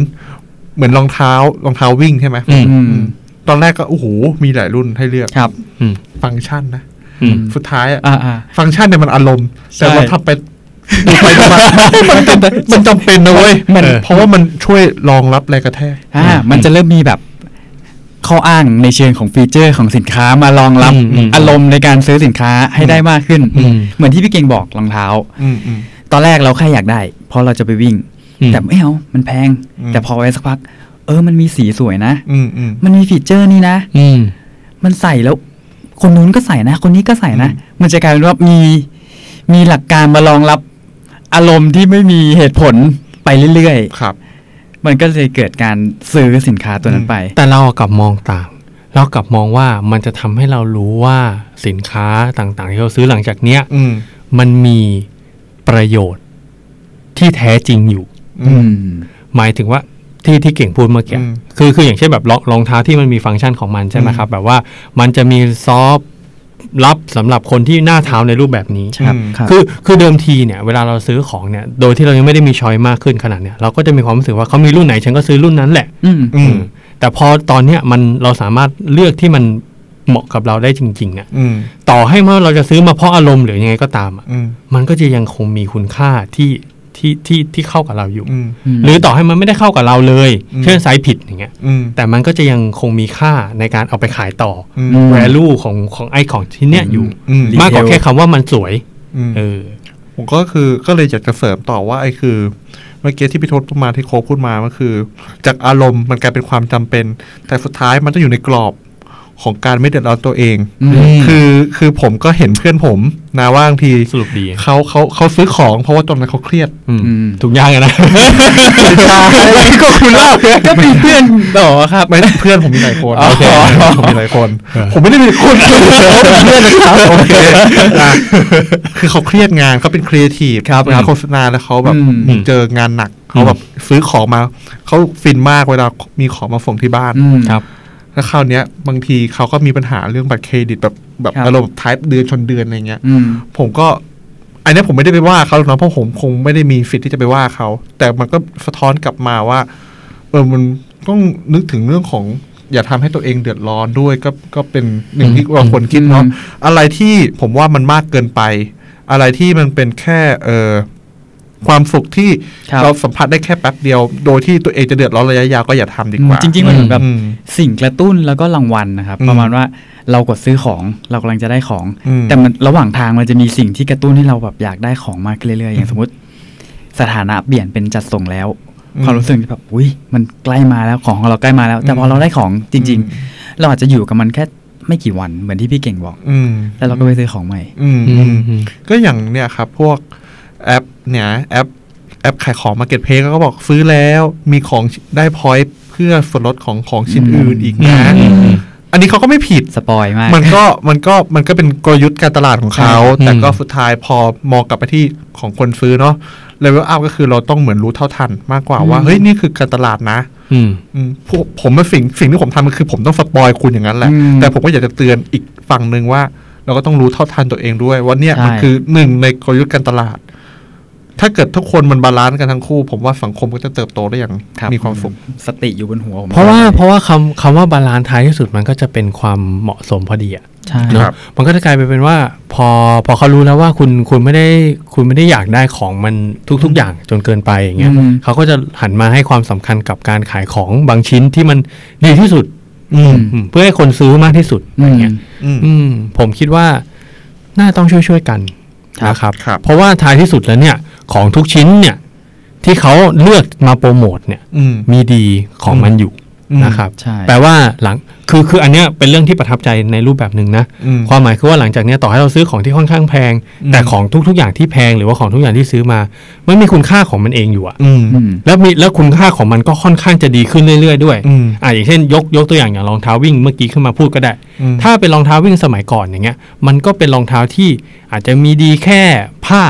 หรือครับว่ามีมีโฟมประมาณนึงครับอืมอืมแต่ปัจจุบันนี้เนี่ยนอกจากจะมีทั้งโฟมมีทั้งผ้าแล้วเนี่ยอืมยังไปถึงในเรื่องของไซซิ่งยังไปในเรื่องของของสีสันการสะท้อนแถแสงความอึดทนอืมเอ่อรุ่นที่เหมาะกับรูปเท้าในรูปแบบนี้อืมหรืออะไรอย่างเงี้ยหรือแม้แต่กระทั่งสามารถใส่ทั้งชีวิตประจำวันหรือออกกำลังกายได้ด้วยอะไรเงี้ยอืมคือแสดงว่าคุณค่ามันถูก cover ในจุดอื่น ๆ ไปด้วยพร้อม ๆ กันอืม ดังนั้นเนี่ย ก็จะทำให้คุณมุมหนึ่งก็ทำให้คุณซื้อของน้อยลงนะอืมใช่ไหมอืมเพราะถ้าสมมุติรองเท้าคู่เนี้ยมันสามารถ support ได้รองเท้าคู่อื่นได้ทุกตั้งหลายอย่างไงอืมทำไมคุณจะต้องซื้อคู่อื่นด้วยอืมนะครับใช่ทั้งหมดนี้ก็เป็นข้อแลกเปลี่ยนระหว่างพวกเราสามคนนะครับครับใครที่ฟังอยู่แล้วรู้สึกว่า เออมีมุมมองยังไงต่อเรื่องของพฤติกรรมของคนซื้อบ้างล่ะอืมในท่ามกลางที่เทคโนโลยีมัน ฉลาดขึ้นเรื่อยๆ เนี่ย อืม มันมีมันมีแง่มุมไหนบ้างก็มาบอกเราก็ดีเหมือนกันเนาะครับ อืม โอเค เรื่องต่อไปที่น่าจะเป็นคำถามสุดท้ายของเรากับพี่ไวนะครับ ก็คือเราก็มีการกลับมาสู่ท็อปิก Priza แรกนะครับ มันก็คือเรื่องใช่ไพรซ่าว่าแล้วไพรซ่าที่เรารู้จักกันเนี่ย ฟังมาจนเป็นถึงสามตอนแล้วเนี่ย พี่วัยอยากให้มันเติบโตไปในทางไหนคำว่าเลเวลอัพที่เกิดขึ้นต่อไปของไพรซ่าเนี่ยจะเป็นยังไง นะครับ เรามาลองฟังกับทางพี่วัยดู ว่าเขาให้ความเห็นว่ายังไง แล้วก็มาจบท้ายด้วยความเห็นของพวกเราทั้งสามคน จากการที่ไปคุยกับทางพี่วัยมา แล้วก็คิดว่าหลังจากนี้จะเป็นยังไงต่อของตัวไพรซ่าครับPriceza คือเรื่องของที่ผมเล่าให้ฟังว่าแพลตฟอร์มของเราที่เราเชื่อมต่อกับกลุ่มอินฟลูเอนเซอร์อะไรเงี้ยนะผมเห็นภาพว่า Priceza เราจะเป็นตัวที่เชื่อมให้ผู้ซื้อเนี่ยสะดวกสบาย ง่ายๆ ซื้อที่ไหนก็ได้ อยากซื้อก็ซื้อได้เลยเหมือนกันนะนะคือเช่นอินฟลูเอนเซอร์เล่าอยู่ใน YouTube ก็อยากจะซื้ออะคำถามคือซื้อที่ไหนดี เออ ที่จะไปซื้อเลย เราก็ต้องเป็นเนี่ยสะพานเชื่อมตัวนั้นนะเออว่าสมมติคนรีวิวอยู่ก็อ๋อซื้อที่นี่ เราก็ลิงก์คนไปซื้อเลยอืมแล้วก็ซื้อจบได้ง่ายอืมๆแล้วก็ให้ benefit กับแต่ละคนด้วยยูทูบเบอร์ก็ได้ benefit ด้วยอืม เนี่ยก็จะไปเชื่อมต่อตรงนั้นนะครับครับ ให้คนซื้อของได้ง่าย ๆ ทุกที่ทุกเวลา คือสำหรับคนอีคอมเมิร์ซเราก็อยากจะให้ผู้ขายอะเราจะเห็นว่าพฤติกรรมตัวเนี้ย กลายเป็นว่าผู้ขายอะไปเปิด shop ครั้งแรกขายบน marketplace ซะส่วนใหญ่ แล้วพอเปิดบน marketplace แล้วก็คือก็จบกัน น้อยนักที่จะแบบรู้สึกว่า อยากจะสร้างบ้านของตัวเองจริง ๆ จังๆอะเออ กลายเป็นว่าเหมือนกับเปิดบ้านบน marketplace แล้วก็อันนั้นคือบ้านของฉัน ซึ่งอนาคตก็ไม่ค่อยจะดีนะ เพราะว่าเหมือนกับเราไปพึ่งพาแบบแพลตฟอร์มต่างชาติเยอะอืมอืมสิ่งที่อยากให้เป็นก็คือว่า เออพ่อค้าแม่ค้าคนไทยอะสามารถที่จะมีขายได้หลายๆช่องทาง เออขายบน marketplace ด้วย ขายบนเว็บไซต์ตัวเองด้วย ซึ่งมันยั่งยืนกว่าในระยะยาวอืมเออแล้วเราก็เก็บข้อมูลได้ลูกค้าของเราเอง เราเป็นบ้านของเราเอง เราปรับแต่งอะไรต่าง ๆ เองได้อืมเออ เนี่ยก็เป็นเรื่องที่แบบผลักดันอยู่ในนามสมาคม ว่าเราจะทำยังไงถึงจะผลักดันตรงนี้ได้ เออครับ ก็มีโปรเจกต์บางอย่างอยู่ ซึ่งเราจะเห็นว่ามันมีแพลตฟอร์มคนไทยหลายๆตัวครับ ที่มันช่วยให้สินค้าของเรา มันกระจายขายหลายช่องทางแล้วเปิด shop ขึ้นมาเองได้ง่ายๆเราก็ยังผลักดันตัวนั้นให้มันเกิดขึ้นอืมเพราะว่าเรามองว่า อย่างเช่น ช่วงเนี้ยก็จะเป็นช่วงที่รัฐบาลชอบมาถามว่า เอ้ยเออควรสร้างแพลตฟอร์มคนไทยไหมอย่างเช่นเคยได้ไม่รู้ได้ข่าวอะไร Thaiflix ใช่ไหมอ่าที่เขาพูดคุยกันได้ยินครับเออมันก็ตลกนะเออครับใช่ไหมเออก็มีคนมาถามผมเหมือนกันว่าอะอย่างนั้น ประเทศไทยควรสร้าง Marketplace ให้แข่งกับ Lazada Shopee ไหมเออคำตอบของผมก็คือว่ามันช้าเกินไปแล้วอืมเออ มันควรจะทำแบบอื่นมากกว่า ที่จะทำให้พ่อค้าแม่ค้าเขาไม่ยึดติดกับแพลตฟอร์มต่างชาติ แต่ให้กระจายไปสร้างแพลตฟอร์มตัวเอง ใช้แพลตฟอร์มคนไทยด้วยอืมให้มันง่ายดีกว่า แล้วก็เอา benefit ที่รัฐบาลมีนะ ไปต่อกับแพลตฟอร์มคนไทย ยกตัวอย่างเช่น เออมันมีชิมช็อปใช้ใช่ไหมชิมช็อปใช้ตอนช่วงนั้นนะก็ใช้ได้แต่ร้านค้าออฟไลน์ทำยังไงให้ชิมช็อปใช้มันใช้ได้กับแพลตฟอร์มคนไทยเอออยากจะซื้อของออนไลน์อีคอมเมิร์ซก็ใช้กับแพลตฟอร์มคนไทยได้เอออะไรเงี้ยก็เป็นตัวช่วยผลักดันอืมอืมอืมอืมอืมครับโอ้เมื่อกี้เนาะ ในเรื่องของเอ่อ next phase ของ Priceza นี่น่าสนใจมากเลยเนาะมันมีสิ่งหนึ่งเมื่อกี้ที่ได้ฟังเนาะมันมีตัวหนึ่งที่ผมสนใจมากก็คือแพลตฟอร์มที่ชื่อว่านะไพรซ่า affiliate อืมที่เขาจะเอ่อเหมือนมีการทำงานร่วมกับอินฟลูเอนเซอร์ครับ แล้วก็นะสามารถที่จะสามารถ tracking ได้ว่าอินฟลูเอนเซอร์คนนี้ สามารถที่จะเอ่อสร้างยอดขายมันถึงแบบ conversion เนาะอืมการซื้อใช่ กี่คนกี่คนใช่แล้วก็มีการแบ่งเงินกันอย่างชัดเจน ใช่ ผมที่ผมทึ่งเพราะว่าเป็นขะผมยังไม่เคยเห็นเอ่อ tools ไหนที่มันสามารถเชื่อมต่อกับ marketplace พวกครันี้บได้ใช่อืมอันนี้ก็เป็นครั้งแรกที่ผมเห็นแล้วอืมประทับใจ ผมมองว่าจริงๆไพรซ่าเนี่ย เขามองแล้วครับว่าตลาดไทยมันมูฟไปทางไหนอืมเขาก็จะไปแคชอัพไอ้ตรงนั้น แล้วก็เอ่อเติบโตไปพร้อมกับตลาดไทยที่มันเกิดขึ้น ใช่ครับ อืมคราวเนี้ย เมื่อกี้เราก็คุยเนาะตั้งแต่อ๋อนิดนึงครับอืมคุณคุณคุณช่วยขยายให้กับอืมอืมอืมให้กับคนฟังนิดนึงเผื่อว่าบางทีเขาไม่รู้ affiliate เนี่ยมันคืออะไรครับคำว่า affiliate เนี่ยครับ มันหมายความว่าเหมือนเป็นอ่าเหมือนเป็นอ่าถ้าพูดตรงๆอารมณ์เหมือนเป็นตัวแทนขายอืมคือตัวแทนขายเนี่ยคือเขาไม่มีสินค้าถือเขาเอง แต่เหมือนกับว่าเป็นอ่าอืมพาให้คนนี้มาซื้อคนนี้อืม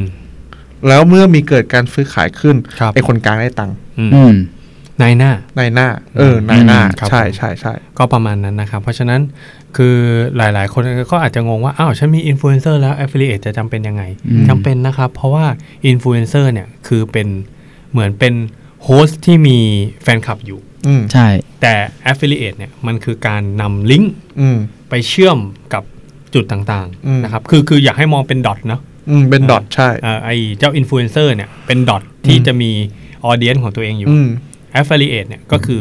how to อืมเครื่องมือรูปแบบหนึ่ง ซึ่งก็อาจจะเป็นอืมไพซ่าอืมจะมา dot ต่อกับเชื่อมกับอืมทางอินฟลูเอนเซอร์อืมและ dot อีกขาหนึ่งเนี่ยก็จะไป dot กับที่ทางลูกค้าอืมมันก็จะเป็นใช่การเชื่อมระหว่างกันใช่ไว้ เพราะว่าเพราะว่าแต่ก่อนอะ เวลาเรามองเห็นอินฟลูเอนเซอร์เนี่ย มันจะเหมือนเป็นอารมณ์เหมือนเป็นแบบทำให้เกิดการรับรู้อืมเออ awareness awareness อย่างเดียวอะไรครับก็คือการรับรู้อย่างเดียวใช่แต่มันไม่สามารถ track ถึงเรื่องของว่าเฮ้ยมันเกิดการซื้อจริงใช่ๆเท่าไหร่ ใช่ มันเป็น pain ที่ฝั่งแบรนด์อืมเจ็บอยู่นานแล้วคราวเนี้ยเมื่อกี้เห็นโคกโคกทำเป็นเป็นฝั่งของแบรนด์อยู่ใช่ไหมครับโคกพอได้ยินเรื่องของ Priceza affiliate แล้วคิดว่าเป็นยังไงบ้างอืม น่าสนใจมากครับ เพราะว่าในฝั่งของแบรนด์ที่ผมมีการใช้อินฟลูเอนเซอร์หลาย ๆ คนเนี่ยอืมคืออินฟลูเอนเซอร์อะจะแบ่งเป็นระดับเนาะไม่มั่นใจว่าพี่เก่งพี่โทเคยดีหรือเปล่า ไม่ว่าจะเป็นแบบอินฟลูเอนเซอร์ไมโครอินฟลูเอนเซอร์อ่านาโน nano อินฟลูเอนเซอร์ลึกมากคือแบบยิ่งเราใช้นาโนที่แบบคนไลค์หลักพันถึงหลักหมื่นต้น ๆ เนี่ย ใช้หลาย ๆ คนแล้วมันกระจาย กระจายจนเราไม่รู้เลยว่ามันไปถึงกลุ่มลูกค้าเราจริง ๆ หรือเปล่าอะอืมอืม แล้วมันเกิดเป็นยอดขายหรือเปล่าอืมผมว่าตัวเนี้ยมันน่าจะเข้ามาตอบโจทย์ในฝั่งแบรนด์มากแล้วอืมทำให้เราสามารถไปวิเคราะห์ข้อมูลต่อได้หลากหลายเลยอืมอืมอันเนี้ยเป็นเรื่องที่น่าสนใจ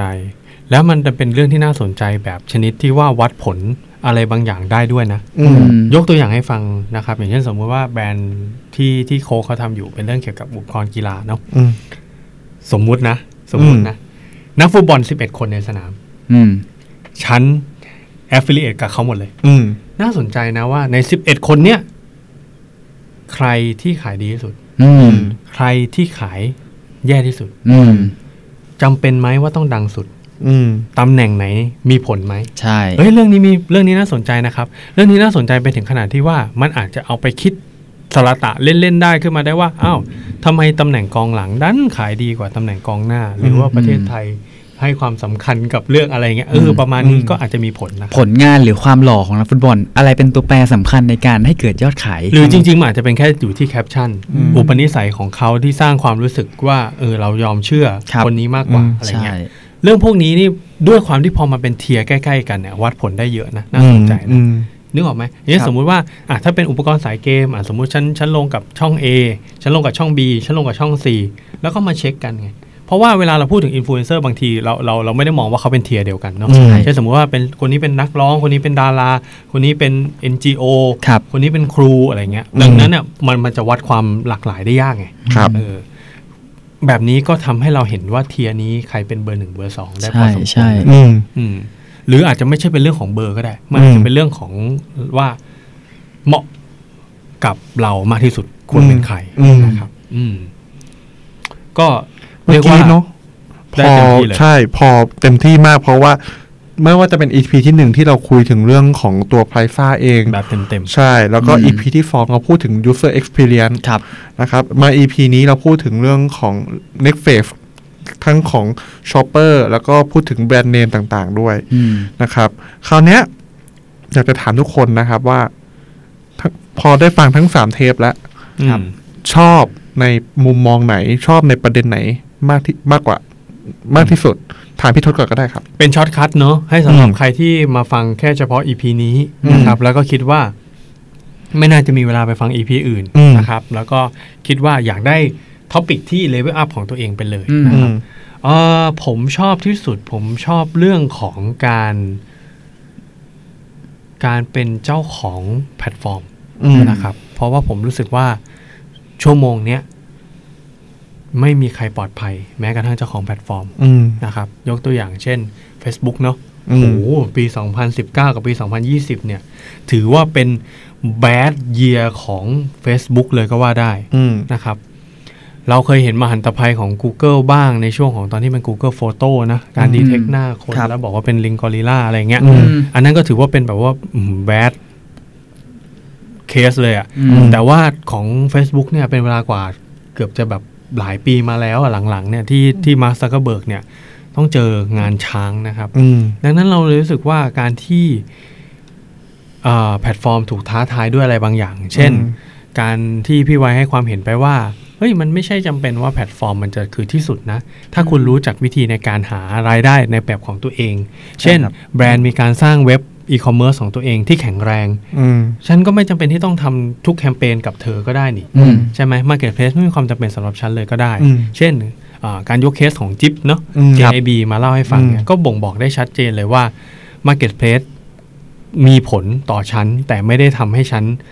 ทำฉันฉันไม่ต้องพึ่งเธอคนเดียวอืมใช่ไหมครับ หรือแม้แต่กระทั่งการที่เราคุยกันว่าแบรนด์เนมจะลงมาอยู่ใน Marketplace ยังไงอืมเขาก็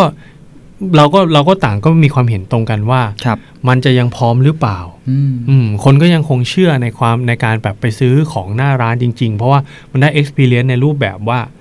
เอ่อยังไงดีล่ะ ถือออกมาจากร้านได้โชว์เนาะอืมากกว่าการใช่ที่คแบบบว่าเรามาโชว์ที่บ้านออกมาแกะออกมาจากกล่องเนาะครับใช่อืมดังนั้นเราเลยรู้สึกว่าแพลตฟอร์ม ถูกท้าทายเนี่ย เป็นเรื่องที่น่าสนใจสำหรับในเรื่องของวงการอีคอมเมิร์ซนะครับอืมอืมรวมไปถึงว่า การพัฒนาต่อของมัน อย่างเช่นที่เมื่อกี้เรามีการคุยกันเนอะว่าจะมีการ personalize ยังไงอืมกัครับกับ user ที่ต้องใช้อืมความท้าทายว่าอะถ้าสมมุติว่าเราใช้แบบนี้แม่ใช้แบบนี้ เวลาอธิบายกันจะตีกันไหมอืมอะไรใช่ในรูปแบบนี้ก็ก็ถือว่าน่าสนใจนะครับครับ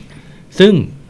สุดท้ายจริง ๆ แพลตฟอร์มในส่วนเนี้ยจะเป็นประโยชน์ยังไงกับ shopper ก็คือเจ้าของร้านค้ากับจะเป็นประโยชน์ยังไงสำหรับผู้ฟังใช่ไหมครับ เป็นแน่ครับ ผู้ฟังในฐานะของผู้ซื้อเนี่ย คุณก็จะต้องเลือกแพลตฟอร์มที่คุณถูกใจที่สุด อืมอืมผมว่าคุณไม่ควรจะเลือกแค่ราคานะอืมเออ คุณอาจจะต้องเลือกว่าคุณชอบ Lazada มากกว่า s h อ p e e เพราะเขามี1 2 3 4ให้อะไรเงี้ยอืมมันน่าจะต้องถึงจุดที่คุณควรจะ rising ด้วยตัวเองอะอืมด้วยด้วยด้วยด้วยความรู้สึกของตัวเองได้อะไรเงี้ครัยบในขณะเดียวกันเจ้าของร้านค้าเองก็เหมือนกัน คุณก็ต้องหัดให้ความสนใจกับแพลตฟอร์ม เช่น เฮ้ยทำไมเว็บนี้ที่ฉันไปวางขายเขาเริ่มมีการปรับรูปแบบนั้นแบบนี้วะครับอาจจะต้องกลับมาคิดเองในในหน้าเว็บของตัวเองไหมอืมอืมว่าฉันควรจะทำยังไงนะครับ ไม่ใช่ว่าเอออะปุ๊บอะไรฉันก็ follow ตาม marketplace อย่างเดียวอืม marketplace ปรับตัวยังไง ฉันก็มีเว็บไซต์ของฉัน ฉันก็ต้องกลับมาคิดของฉันบ้างใช่สิใช่นะครับ รวมไปถึงการมี Facebook อืมการมีโซเชียลมีเดีย นะครับสิ่งต่างๆ พวกนี้มันคือการปรับตัว เพราะพี่ไว้ได้พูดประโยคนึงเอาไว้แล้วจำขึ้นใจเลยคือว่า ถ้าอยากจะทำให้ดีทำให้รวยต้องตั้งใจทำอืมอืมนะครับอืมก็ส่วนตัวผมประมาณนี้อะให้โคครับ ของผมจริง ๆ ข้อที่ผมชอบมันสอดคล้องกับพี่ทศแล้วพี่ทศก็มีแต่แต่มีพูดพูดมาบ้างแล้วครับ ที่ผมชอบจริง ๆ คือพาร์ทที่พี่วัย พูดในเรื่องของอนาคต Marketplace ครับ ที่พี่วัยอืมพูดว่าไม่อยากให้ Marketplace มันเป็น Monopoly มากเกินไปใช่อืมมันเป็นเรื่องของแบรนด์กับ Marketplace เราไปฝากชีวิตส่วนใหญ่ไว้กับ Marketplace อืมมากขนาดไหนอะอืมอืมอืม Marketplace มันจำเป็นของกับเราขนาดนั้นเลยเหรออืมการมีแบรนด์ .com จำเป็นไหมอืมอย่างที่เรามีเล่าไปแล้วในตอนก่อนหน้านี้รวมไปถึงหน้าร้านด้วยนะ ใช่ครับอืมอย่างที่เรามีเล่าไปในตอนก่อนหน้าเนี้ย หน้าหน้าร้านหรือว่าแบรนด์ .com เนี่ยค่อนข้างสำคัญมากในเรื่องของ experience ใช่เพราะลูกค้าเนี่ย เวลาเข้ามาซื้อเนาะเขาก็อยากได้ความพรีเมียมจากแบรนด์อืมการดูแลที่ดีจากแบรนด์โดยตรงอืมอืมซึ่งมันต่างจาก Marketplace ที่ที่เราต้องไปเหมือนฝากผีฝากไข่กับ Marketplace ที่ไม่รู้จะเปลี่ยน policy จะเก็บค่าคอมมิชชั่นเราเท่าไหร่อืมอืมในอนาไม่เราก็ไม่รู้อีกว่าในอนาคต Marketplace เนี่ยเขาจะเห็นว่า เขาจะเสิร์ฟเราเหมือนกับที่เสิร์ฟเราเมื่อก่อนหรือเปล่าอืมอืมอืมอืมและในความเป็นจริงคือเราเห็นลูกค้าเราร้อยเปอร์เซ็นต์แหละใช่ เรารู้เลยว่าไอคนที่มันซื้อกับเว็บเราอะหรือว่าใช่ครับ ยืนอยู่ในหน้าร้านเราเนี่ยอืมที่กำลังยื่นบัตรเครดิตมาให้เราใช่หน้าตายังไง ใช่ใช่ไหมและที่สำคัญครับ ข้อมูล ถ้าเราขายใน Marketplace เรามีแค่ข้อมูลแค่คำสั่งซื้อออเดอร์ แล้วก็แบบข้อมูลเบื้องต้น แต่ข้อมูลลึกๆที่เราสามารถเอาไปทำ ทำการศึกษาแบบ personalize ที่เรามีแต่แต่กันมีพูดกันไปนะพี่ เราไม่สามารถทำได้อืมเพราะว่าข้อมูลอยู่กับ Marketplace หมด เข้าข้อมูลนั้นไปใช้แทนเราหมดแล้วอืมซึ่งรายได้นั้นอะ มันไม่ได้เข้าเรา มันไปเข้าแพลตฟอร์มอืมอืมซึ่งผมมองว่าการที่พี่ไวพูดมา มันเป็นการสื่อสารว่า เราควรใส่ใจกับแบรนด์ของตัวเอง แล้วเราควรสร้างบ้านของตัวเองอืมให้ดีก่อนที่เราจะไป อยู่บ้านคนอื่นอืมหรืออาศัยเช่าคอนโดอยู่ เป็นเรื่อง challenge นะเพราะว่าในยุคสมัยนี้ทุกคนก็พูดเหมือนกัน ว่าเว็บไซต์ของเราเนี่ยอืมจำเป็นที่จะต้องให้ความสำคัญมาก ๆ เลย ใช่ครับครับอืมการจะจด .me อืม .com .net หรือว่า .co อะไรอย่างเงี้ยใช่ครับ มันอืมมันมันมันบ่งบอกถึงคาแรคเตอร์ด้วยซ้อืม dot co อืมำอยู่ดีๆมันกลายไปเป็นเรื่องเซ็กซี่มากขึ้นนะ ว่าว่าแบรนด์นั้นให้ความสำคัญกับ ตัวเองมากน้อยแค่ไหน ใช่ บางทีเราก็รู้สึกแปลกๆนะกดเข้าไปในตัว Facebook ของสินค้าบางราย แล้วก็เขาบอกว่า อ๋อ สามารถถาม inbox Facebook ได้เลยนะคะ เราก็มีอืมความรู้สึกว่า เอ้าอืมไม่ค่อยมืออาชีพเลยอืมหรือว่ากดเข้าไปโหถ่ายของแบรนด์อย่างพรีเมียมเลยเนาะใช่กดเข้าไปที่ Shopee แล้วก็หน้าแบบอื้อหือตลาดตลาดนะอืมเพราะว่า Shopee Lazada เขาก็ต้องเป็นวาไรตี้อยู่แล้วครัใช่บไหมอืมใช่มเออมอย่างเงี้ยเราว่ามันค่อนข้างจะลำบาก เจอร์นี่ของลูกค้ามันเสียไปค่อนข้างเยอะ ถ้าเราไม่ใส่ใจในการทำแบรนด์ให้มันดีขึ้นจนะครับริงๆประเด็นที่ที่โคกพูดเมื่อกี้ครับ ผมมองว่าอันนี้คือสิ่งที่มันคืองานที่ผมทำอยู่พอดีเลยเลยก็บังคืเอิญบังเอิญครับอืมพี่ว่าลูกค้าหลายคนนะครับเขาเขาอันนี้คือแบบพวกเทียร์ใหญ่ๆเนาะแบบครับว่าเออคนที่แบบมีเงินนิดนึงอะครับเขาก็จะเขา confirm เรื่องนี้มาสักพักหนึ่งนะครับเขาเขาเห็นนะครับว่าเอ่อโซเชียลมีเดีย หรือมมาร์เก็ตเพ e เนี่ยอืมไม่ใช่ช่องทางที่เขาจะฝากผีฝากไข่อืมได้ในอนาคตอืมอันนี้คือเขารู้มานานนะครับ แล้วเขาเขาเพิ่งมาเห็นความสำคัญของ Data จริง ๆ จัง ๆ เมื่อตั้งแต่แบบเมื่อกลางปีที่แล้วนี่เองอืมผมได้ผมได้มีการร่วมงานกับหลากหลายบริษัทเนาะครับแล้วก็สุดท้ายอะมันก็ขึ้นอยู่กับว่าไอ้นะฮิปโปฮิปโปคือแบบไอ้นะไฮเพจอืม in a person in a meeting room อะไรเงี้ยอืมครับเขาต้องเปิดใจเรื่องนี้ก่อนว่า เออเรื่องของเรื่องของ Data เนี่ยมันสำคัญนะอืมอ่า แต่แล้วก็ถามว่ามันสำคัญถ้ายอดขายคุณตอนนี้เลยไหม มันจะมันอาจจะยังไม่เห็นภาพตอนนี้ใช่แต่มันจะดีขึ้นในระยะยาว ถามว่าใช่ ทำไม ถามว่ามองกลับกัน ถ้าเกิดสมมุติว่ายอดคุณต้องเอายอดขายในแบบแต่ละพีคพีคพีคเนี่ยขึ้นไปอยู่กับ depend on social media อย่าง Facebook อืมซึ่งผมมีการผมปรับอัลกอริทึมอีก ครับก็ต้องหาวิธีใหม่อีก ใช่จ่ายเงินมากอีก ใช่ วันนี้ลองถามตัวเองง่าย ๆ เลยครับ ในยอดขายหนึ่งยอดขายผ่านแอดหนึ่งชิ้นเนี่ย โอกาสที่คุณจะขายได้ของได้หนึ่งชิ้นเมื่อตอนเนี้ย เทียบกับห้าปีที่แล้วอะราคามันต่างกันหรือเปล่า อืมอืมผมว่านะ คุณน่ะรู้เองได้เลยว่ามันแพงขึ้นอืมแล้วมันแพงขึ้นมาก แล้วมันจะแพงขึ้นเรื่อยและใช่มันจะแพงขึ้นเรื่อยอืม ซึ่งเรื่องเนี้ย จริง ๆ มันมันไม่ค่อยหวือหวาเลยนะครับ มันเหมือนการทำ SEO เนาะเหมือนการ ทำอะไรที่มันช้าแล้วมันไม่เห็นผล เหมือนการเล่นฟุตบอล เวลาผมอืมเวลาดูฟุตบอลผมก็ชอบดูอะไรที่มันแบบ มีท่าเยอะๆกองหน้าอืมโหดๆอืมๆแต่ถ้าแบบดูทีมที่เป็นเน้นเกมรับ มันก็จะไม่ค่อยน่าตื่นเต้นเท่าไหร่อืมๆมันเคยมีคำพูดหนึ่งของเจอร์เกนคล็อปป์บาสเกตบอล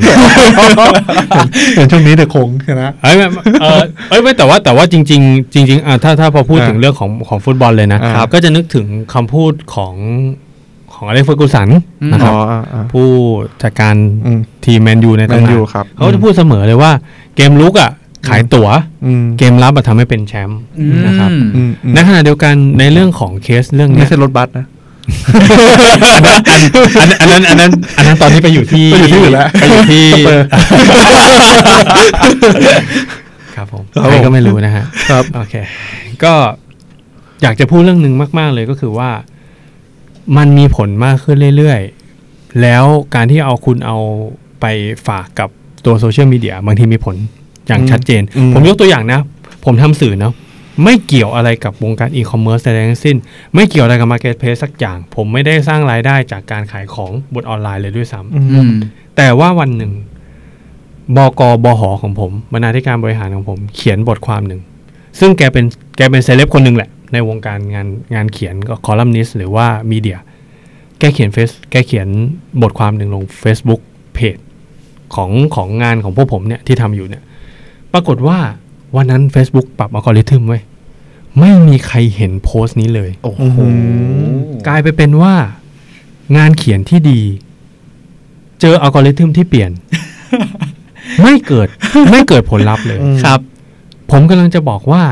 นี่ขนาดเป็นแค่งานเขียนนะอืมไม่เกิดอะไรเลยด้วยซ้ำแต่ถ้าคุณไปเปิดแคมเปญอะไรบางอย่างอยู่เนี่ยอืมและคุณบอกว่าต้องซื้อภายใน15วันนะ และมีหนึ่งวันที่ต้องเจอกับสิ่งนี้ไปอะอืม ไม่ใช่แค่แค่เจอนี่ของความรู้สึกว่า อ้าวเขาหายไปวันหนึ่งนะครับแต่มันหมายถึงว่ารายได้ของบริษัทคุณอะอืมสูญเสียไปหนึ่งวันเต็มใช่ๆแล้วสิ่งนี้เมื่อคุณทวงถามจากทางแพลตฟอร์มอืมผมว่าคนที่ฟังมาถึงตรงเนี้ย แล้วมี Facebook เป็นของตัวเอง คุณเคยส่งข้อความไปร้องเรียนต่อ Facebook ไหมอืมคุณทายสิครับว่าเขาตอบกลับคุณเมื่อไหร่อืม นะครับผมทำงานอยู่ในองค์กรที่ค่อนข้างใหญ่นะครับ สามารถยกหูโทรศัพท์คุยกับเขาได้ ในบางกรณี อืมก็ไม่เคยก็ไม่เคยก็ไม่เคยภายในวันเดียวอะอ่าใช่เห็นด้วยคใช่รับใช่ครับ เพราะฉะนั้นสิ่งต่างๆ เหล่านี้เนี่ย ดูแลบ้านของคุณดีกว่าอืมนะครับ แล้วก็ทำให้มันดีที่สุดนะครับอืมส่วนอ่าเมื่อกี้ที่เราคุยถึงเรื่องว่าชอบในบทไหนใช่ไหมครับ ใช่ครับ ส่วนตัวผมอะชอบอยู่สองประเด็นอืมประเด็นแรกก็คือเรื่องของอ่าที่พี่ที่พี่ไวยแนะนำเนาะว่าจริง ๆ แล้วอะกลยุทธ์ในการที่จะเข้าหาลูกค้าแล้วเกิดการซื้อเนี่ย มันข้อแรกก็คือเรื่องของเออความแตกต่างอืมนะครับอืมอืมแล้วก็เรื่องของคล้ายๆเหมือนเป็น service ตอบโจทย์เขาบริการให้เขารู้สึกว่าโอเค ได้รับความประทับใจ รู้สึกว่าเขาเป็นคนพิเศษ อือฮึแล้วก็อีกเรื่องหนึ่งเนาะมันก็คือเรื่องของอ่าที่ที่ที่เราคุยถึงเรื่องของ ถ้าเราจะจะเปิดร้านค้าในขายอีคอมเมิร์ซเนี่ยมีข้อประเด็นอะไรบ้างที่ที่เราต้องโฟกัส แล้วพี่พี่วายมองให้เป็น5 C นึงซึ่งมันจำง่ายมากนะผมว่า อืมอืมอืมอย่างแรกพี่วายบอกว่า C แรกคือ core focus อืม core focus หมาย meaning ก็คือคุณอะ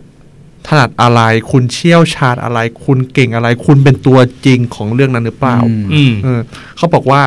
ไอเนี้ยมันอีคอมเมิร์ซเนี่ยเพราะจะ relate กับที่พี่ทศพูดเมื่อกี้ว่าอืมทำอะไรต้องมีจริงจังเนาะขายใช่อีคอมเมิร์ซใช่ต้องจริงจังใช่ใช่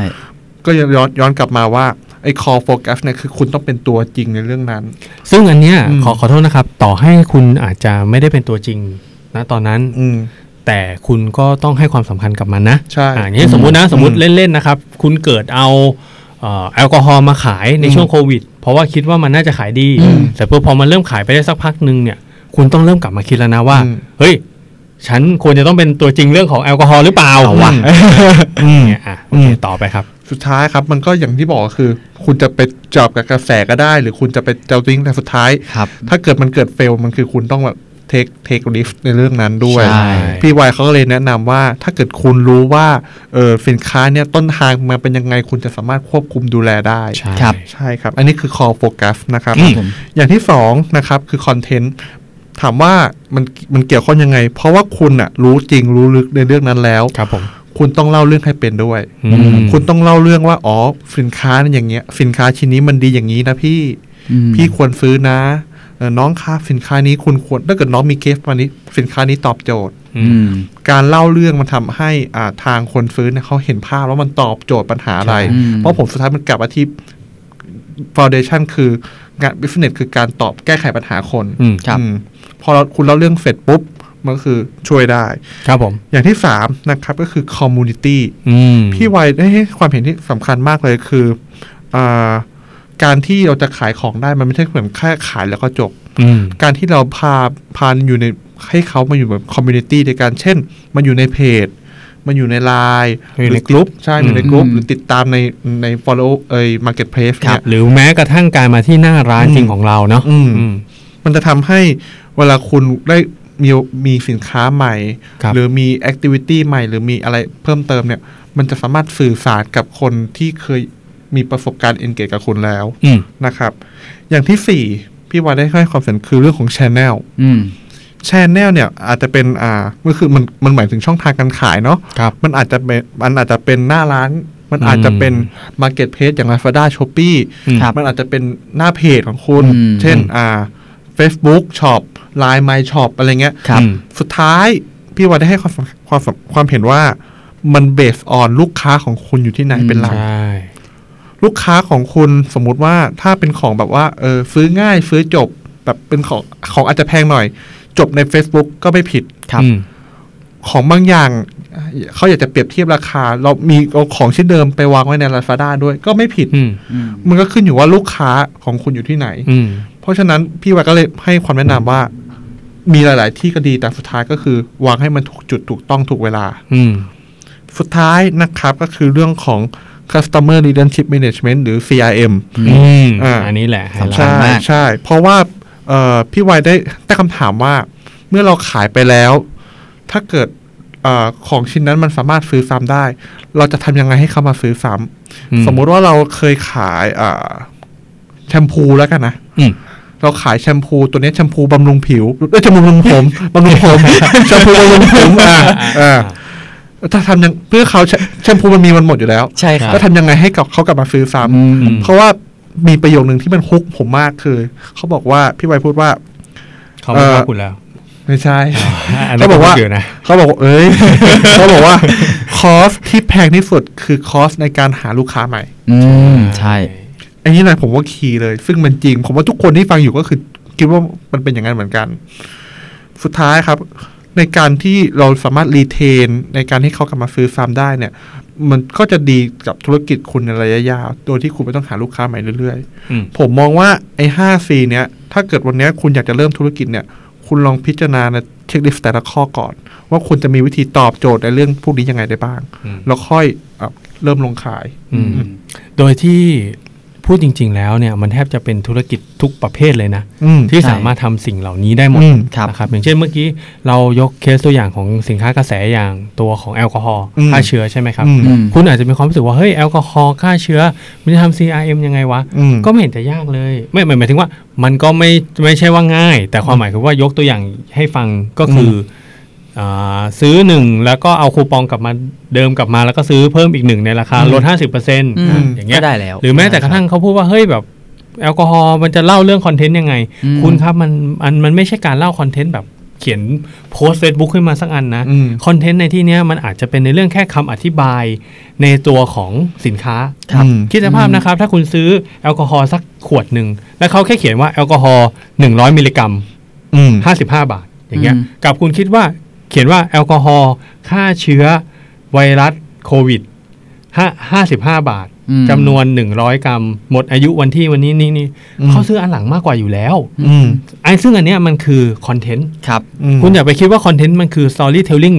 แบบเดียวอืมซึ่งคำว่า storytelling เนี่ยไอแบบเมื่อกี้ที่เราให้ information อะอืมก็เป็น storytelling ในรูปแบบหนึ่งเหมือนกันอืมนะครับอย่าอย่าไปคิดว่ามันจะยากเกินไปอืมอย่าไปคิดว่าฉันไม่ใช่ creative ครับฉันไม่ใช่นักเขียนอืมทำไมฉันถึงไม่เข้าใจนะครับอืมอืมเล่าให้ฟังนะครับในวงการนี้เนี่ยคนที่เริ่มต้นทำสิ่งเหล่าเนี้ยแล้ว work เนี่ยอืมกว่าครึ่งประเทศเนี่ยไม่ได้มาจากการเป็นครีเอทีฟนะครับอืมอืม คุณเอกฮาร์ร็อกเกอร์ก็ไม่ได้เรียนครีเอทีฟมาอืมนึกออกไหมครับ คุณอ่าคุณโจรสลัดอย่างเงี้ยอืมเขาก็ไม่ได้เรียนครีเอทีฟมาอืมนะครับ ทุกๆ อย่างเกิดจากความช่างสังเกต แล้วก็ความเชื่อมั่นในคอนเทนต์ของตัวเองอืมใน product ของตัวเองแล้วก็เอามาเล่า ถ้าครับท้ายที่สุดคุณเริ่มต้นด้วยการไปเอาของมาขายเนี่ย เพราะว่าของชิ้นนั้นอะดี กว่าเจ้าอื่นอืมอาจจะดีเพราะราคาอาจจะดีเพราะแพ็กเกจอาจจะดีเพราะความน่าเชื่อถือออืมสิ่งต่างๆ เหล่านั้นที่คุณตัดสินใจไปซื้อของของเขามาเพื่อเอามาขายต่อเนี่ยอืมอืมสิ่งเหล่านั้นแหละ คือคอนเทนต์ที่เล่าเรื่องได้อืมนะครับอืมโอเค ก็วันนี้เต็มอิ่ม เต็มอิ่มนะครับใช่ครับแน่นแน่นเลย ก็อ่าก่อนอื่นต้องขอบคุณพี่ไวก่อนเนาะใช่ก่อนอื่นเลยอืมต้องขอบคุณพี่วายก่อนว่า สิ่งที่พี่วายได้เล่ามาเนี่ยมันมันมันมันช่วยเรื่องของ เราให้เราเข้าใจมุมมองของการทำอีคอมเมิร์ซมากยิ่งขึ้นเนาะครับ อืม เป็นเป็นการไปคุยแค่คนเดียวแล้วเข้าใจทั้งวัดอีโคอาณาจักรอีโคสร้างเออใช่แล้วก็ใช่ใช่แล้วก็รู้สึกว่าการที่เรามาคุยกันถึงได้ถึง 3 ตอนเนี้ได้เนี่ยแล้วมันน่าสนใจในทุกๆตอนเลยเนี่ยอืมเพราะว่ามันเกิดมาจากที่เขาได้ให้ความรู้อืมทั้งหมดมานะครับอืมใช่ครับก็ขอบคุณผู้ฟังข อบคุณผู้ฟังด้วยแหละอืมที่ที่อยู่กันมาถึงสามซีซั่นที่เอ้ยสามสามตอนสามตอนใช่สามครับตอนใช่ แล้วก็อยากจะขอบคุณคุณผู้ฟังที่ทนฟังมุกแป๊กๆของพวกเราด้วยนะครับ ใช่ใช่ใช่ก็ครับประมาณนี้ยังไงนะคุณเก่งครั้งหน้าจะเป็นในรูปแบบไหนต่อครั้งหน้านะครับผมก็จะผมยังไม่อยาก แต่ผมมามีตอนแล้วนะ แต่ผมยังไม่ได้อยากบอกทุกคนว่าตอนหน้าจะพูดอะไรก็คืออยากให้ทุกคนได้รอติดตาม แต่ไม่ใช่อีคอมเมิร์ซแล้วแต่เป็นเรื่องใหม่แล้วอืมนะครับผม หรือว่าครั้งหน้าอยากเออไม่ใช่ครั้งหน้าสิเรียกว่าครั้งต่อๆไปอืมถ้าทางคุณผู้ฟังอยากให้เราไปคุยกับใครอืมหรือว่าไม่ได้อยากให้ไปคุยหรอก แต่ว่าอืมอยากรู้เรื่องไหนอืมนะครับอืมก็สามารถ inbox มาได้ในใช่บอกกันมาได้เลยเดอะ Level Podcast นะครับนะครับอ่าหรือทั้งใครนี้อยากจะสนับสนุนรายการเราได้ครับใครก็อยากจะส่งก็ก็ ทางไงอะ เปิดบัญชีอะเดี๋ยวโดนเดี๋ยวโดนเหมือนโดนเหมือนใครบางคนอีกอะบัญชีพี่นะไม่ใช่บัญชีผมโอเคโอโอเคเคครับไม่พูดดีกว่าก็ค่อนข้างใกล้ผมใกล้ตัวอยู่นะครับ ก็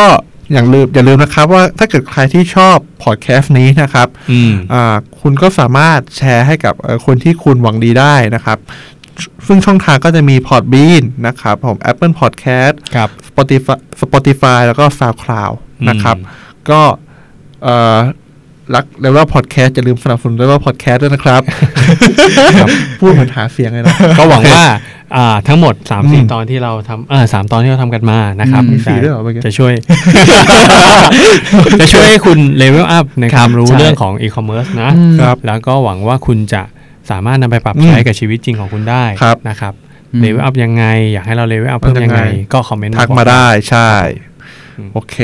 สำหรับวันนี้ episode นี้ก็เอ่อพวกเราสามคนก็ขอบคุณขอบคุณผู้ฟังนะครับ แล้วก็พบกันใหม่สัปดาห์หน้า สวัสดีครับ สวัสดีครับ ขอบคุณครับ สวัสดีครับ